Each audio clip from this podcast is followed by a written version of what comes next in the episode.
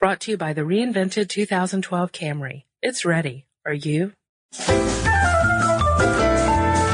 Welcome to Stuff Mom Never Told You from HowStuffWorks.com.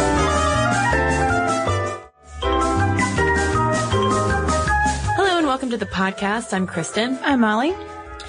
Today, uh, Molly and I are going to do something we uh, really, I don't think we've ever done before, um, which is offer up a little warning before we get into this podcast, which is about rape kits. Um, and rape kits are, for anyone who doesn't know, rape kits are the medical exams that rape victims will get um, after they are sexually assaulted, um, which are meant to collect DNA evidence against the rapist. And while it's not going to be, you know, it's not adult content, it's not going to be excessively graphic, but it is, rape is not an easy topic to discuss. So, uh, we just wanted to kind of provide a little bit of a trigger warning for you guys if, if this is not going to be something that's going to be easy for, um, for you to listen to. But we did want to talk about it today because, uh, I think it's really important for both men and women to be aware of what exactly happens and can happen at least. Um, it doesn't have to, um, happen after someone is sexually assaulted and what actually goes into rape kits and also why we need to, as a general public, be more aware of how they're processed or in a lot of cases not being processed. And a few more notes about terminology before we get underway. Uh, this is coming from the SANE Development and Operation Guide. We're going to talk about SANE a little later, but it stands for Sexual Assault Nurse Examiner. And so we are reading a little bit about their program, and they had a few clarifications on terminology, which are also going to be sort of the the guidelines for us today. We probably will say she in relation to rape victims more often than he, but we are aware that there are men who are raped. Uh, the legal definitions of rape, sexual assault, and abuse vary from state to state, and so we might be using rape or sexual assault interchangeably, um, but we do know that those are different. And another distinction in terminology that this uh, guide made was that between victim and survivor. And we'll probably say victim because we're dealing with rape kits in the immediate aftermath of um, a rape. And, you know, this guide made a really good point that that journey to becoming a survivor takes later. It's probably, it takes time. It's not going to be accomplished within the hour that you're, you know, waiting for a rape kit. So those are just a few notes on vocabulary, uh, to clear up this portion of the podcast. And now we'll get into what is actually in a rape kit. Yeah. And the reason why I, I felt like this was really important for us to talk about, um, is because while, you know, we hear, I think it's pretty common knowledge that if, if you're raped, you then go to, you know, go to the hospital and you get a rape kit. But I don't know that a lot of people, um, and myself included, are aware of what exactly is involved in um, in a rape kit, and because it actually comes in, I mean, it is a, a packet of things that are, you know, sealed off. And there was, um, actually a photo essay, which sounds strange, but, um, there was a photo essay, essay on the, from the Washington City paper, just documenting, you know, kind of taking apart the, the different parts of a, um, of a rape kit. And I don't know, it, it really kind of, it, it, it brings it all home once, once you realize the amount of kind of detail that uh, that goes into all of this. So, what is in a rape kit? Um, a lot of times, uh, you will have you know just basic instructions for um, what to do. It'll have separate envelopes for different types of samples. For instance, you'll usually have, you know, a, a saliva sample that'll be taken. They'll take samples also from uh, your inner labia. Um, they will take pubic hair samples. So there are bags and sheets for collecting the evidence. Obviously, there are swabs. There's always a comb in there, and that comb is for your pubic hair. Um, there are also envelopes, of course, to put the evidence in there, blood collection devices, and then documentation forms. So basically what, what happens is that, you know, all these swabs and all these samples are taken to try and find any trace of DNA that the rapist left behind on the body. Basically, at this point, the woman's body is a crime scene because the evidence of the crime is on her. Right. And so it's a matter of going through and collecting it and putting it into these envelopes so that it can be used, so that it can be tested and used in court if necessary to prove the crime happened. Mm-hmm. And um, this is coming from the Rape, Abuse, and Incest National Network, which um, has a lot of resources on its website. Uh, and they, they point out that you know this is a medical for, forensic exam that might involve a head to toe physical exam, including obviously the genital area, and that can include anything from you know just collecting blood, urine, hair, and um, body fluid samples photo documentation, um, which I didn't, you know, kind of didn't even occur to me before I read this collection of clothing, collection of any kind of physical evidence that might have transferred onto the victim from the rape scene. And, uh, and that's why, uh, people will tell you to, you know, if you're sexually assaulted, if possible, you know, don't take a shower. Don't go to the bathroom if you have to. Do not change your clothes. Because as you said, Molly, the after a sexual assault happens, the victim's body is the crime scene and you want to, if you're going to go and get a rape kit, because it's again, it's a woman's choice whether or not to go get the rape kit. Um, you want to preserve that evidence as much as possible. Now, Cristen, you brought up the issue of choice, and I think uh, one interesting I, thing I learned about rape kits in this research is that you can go have the examination done and still not press charges or make a case against the abuser if you don't want to. A lot of women don't come forward because they're scared of repercussions and uh, they may not want to have the police involved. What they've done, thanks to the Violence Against Women Act, is to make it so you can still have the rape kit completed, that mm-hmm. medical examination, and you don't have to turn that evidence over to the police if you don't want to. Um, and you can also remain completely anonymous. They will assign true. you a number instead of using your name, and that's referred to as a Jane Doe rape kit.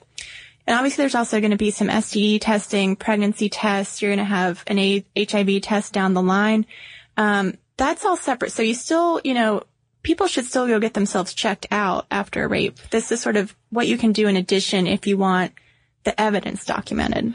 Right. Um, and then I think we should also bring up the point that um, also thanks to the Violence Against Women Act, uh, states have to ensure that victims have access to rape kits free of charge or with a full reimbursement because there have been, you know, some uh, controversies about states possibly making um, rape victims pay for rape kits, but that is completely illegal. Yeah, I mean, it, it's it's like asking a a person whose family member has been murdered to pay for the fingerprints. Mm-hmm. And, and at the same time, too, the Violence Against Women Act is also built in some of that protection for victims who might not want to go to the police. They are allowed to have more time to decide whether or not to pursue a case, whether or not they want to go forward um, to uh, to the police and pursue, you know, some kind of uh, criminal conviction. And depending on where uh, the person is, there will be different time periods for when you know you can you have to make that decision about whether you're going to pursue a case, the statute of limitations. So now we're going to talk a little bit about the SANE program, uh, Sexual Assault Nurse Examiner, and how that person uh, can assist you through the rape kit process. Because this program developed uh, in the 1970s because there were a few issues with how rape victims were being treated when they came into emergency rooms for uh, that collection of evidence.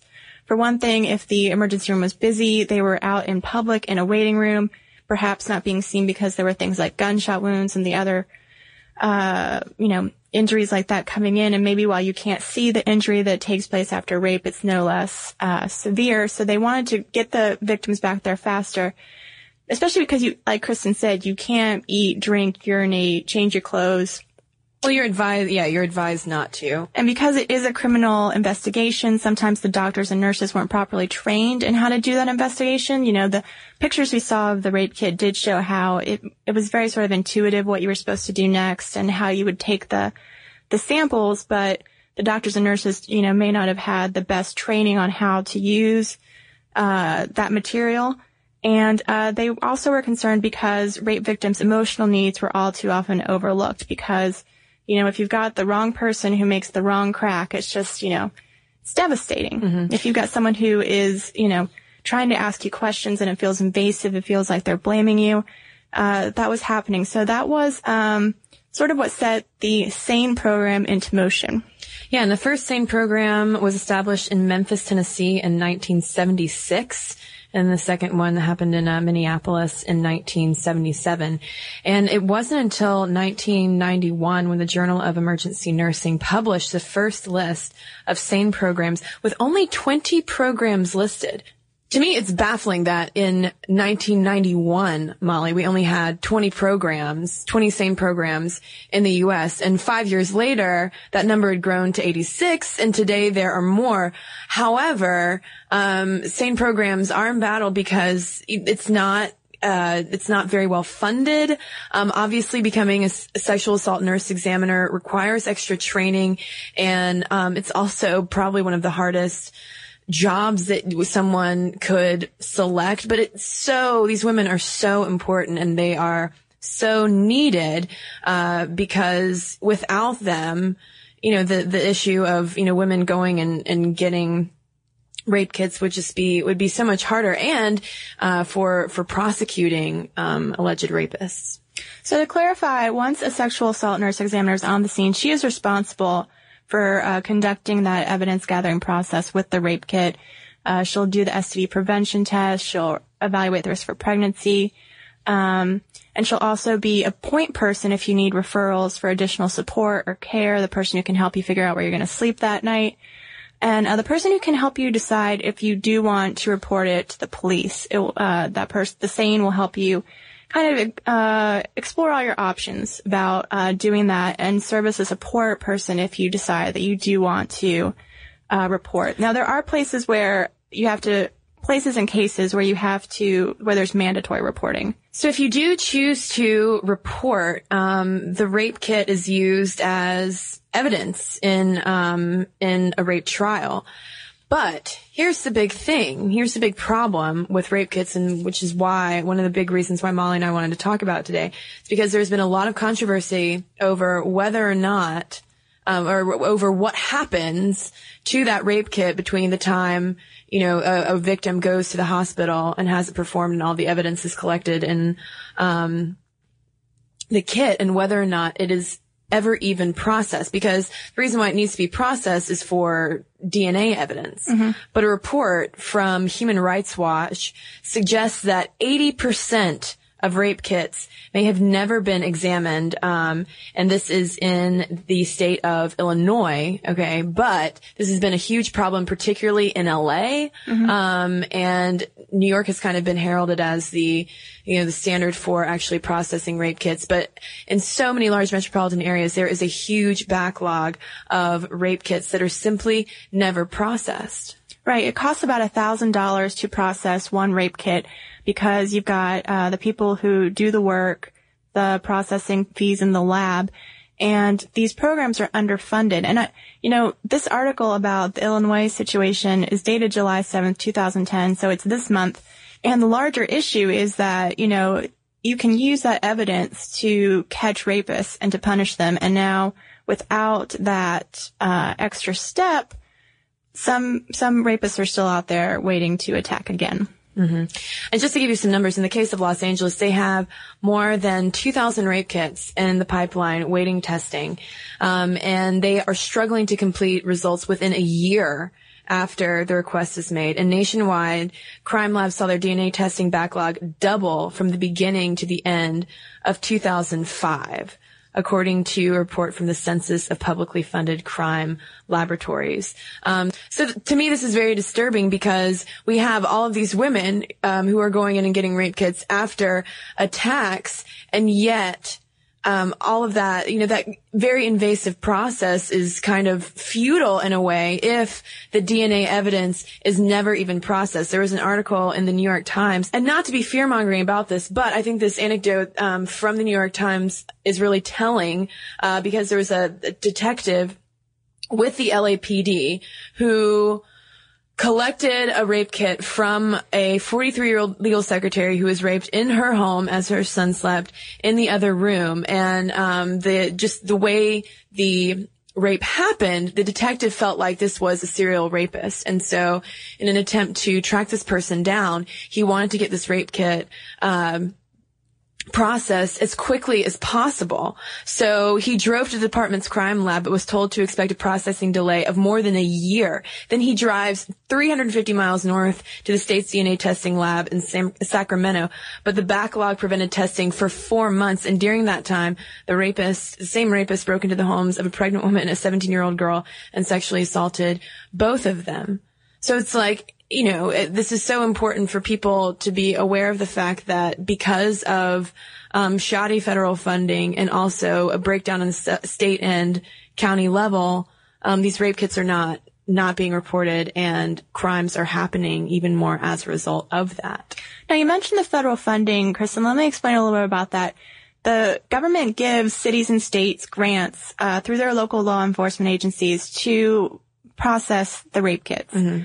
Um, they don't require states to report their efforts. So that's one problem is that there's sort of a lack of accountability. But also there's a stipulation on the funds that um, the funds can't be used to hire permanent staff.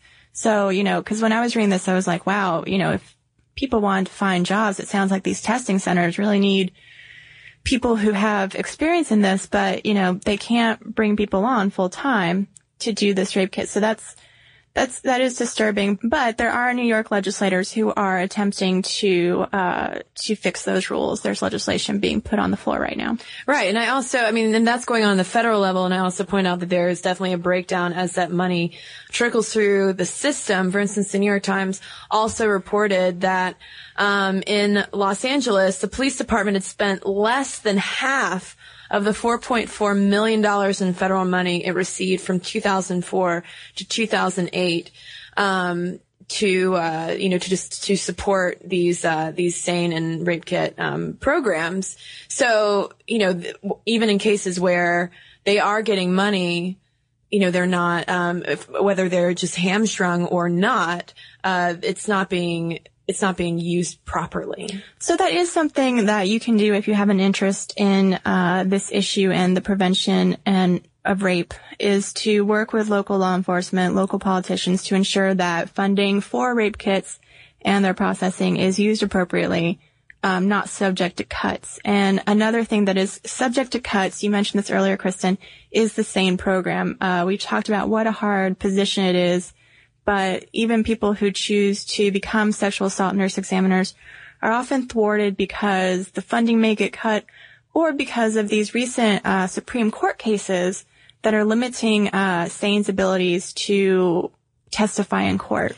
Right, because uh, obviously the primary duty of a sexual assault nurse examiner is to collect that evidence, um, to kind of uh, guide sexual assault and rape victims um, through that that process immediately following the incident. But at the same time, it's also their role to um, serve as expert testimony on anatomy and tissue uh, in rape trials.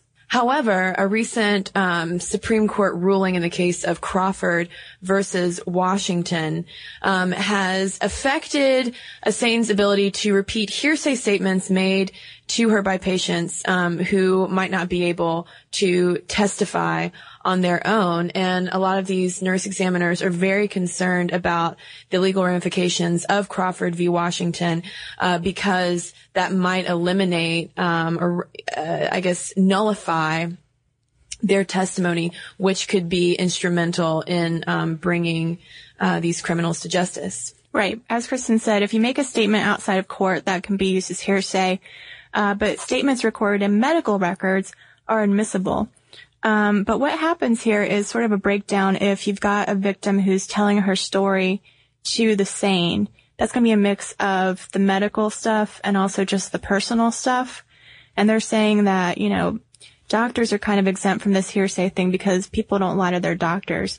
And there's this assumption that people will lie to a SANE or that, that, um, you know, a woman's story shouldn't be you know, thought of as evidence according to the SANE. And, you know, it's kind of disturbing that, um, one SANE was testifying that the injuries suffered by the woman were, you know, evidence of rape. And that was thrown out because the jury, it was the jury's job to make that decision of whether those injuries were a sign of rape. So it's, it's been very uh, interesting to see these court cases and quite frustrating, I think, because it's almost like the SANE is being punished for serving in that close confidant role. Mm-hmm. Um, they are a medical professional, but also, you know, if if you've just been attacked, you want to talk about it. And they're saying basically that that talking about it almost disqualifies a SANE from further testimony. And to me, that's even more troubling because first of all, you know, it's rape is such a difficult, um, crime to talk about even from a statistics perspective because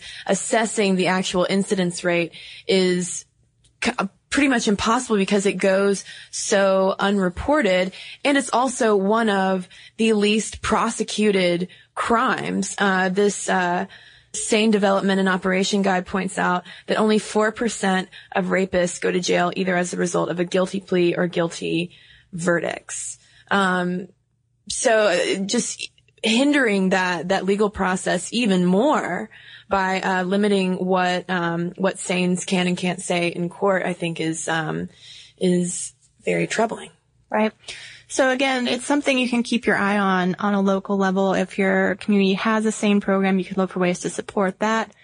So again, while uh, you know talking about rape kits is not the lightest conversation um, that we could bring up. I do think it's incredibly important because as women and as men, I think it's good to be armed with this kind of information because hopefully none of our listeners out there will ever have to go through the process of getting a rape kit, but, and why, but I think it's important to know what goes into it and all of the issues surrounding it because it is a very intensive process to go through, especially when it is immediately following um, you know, very horrifying crime committed on your body.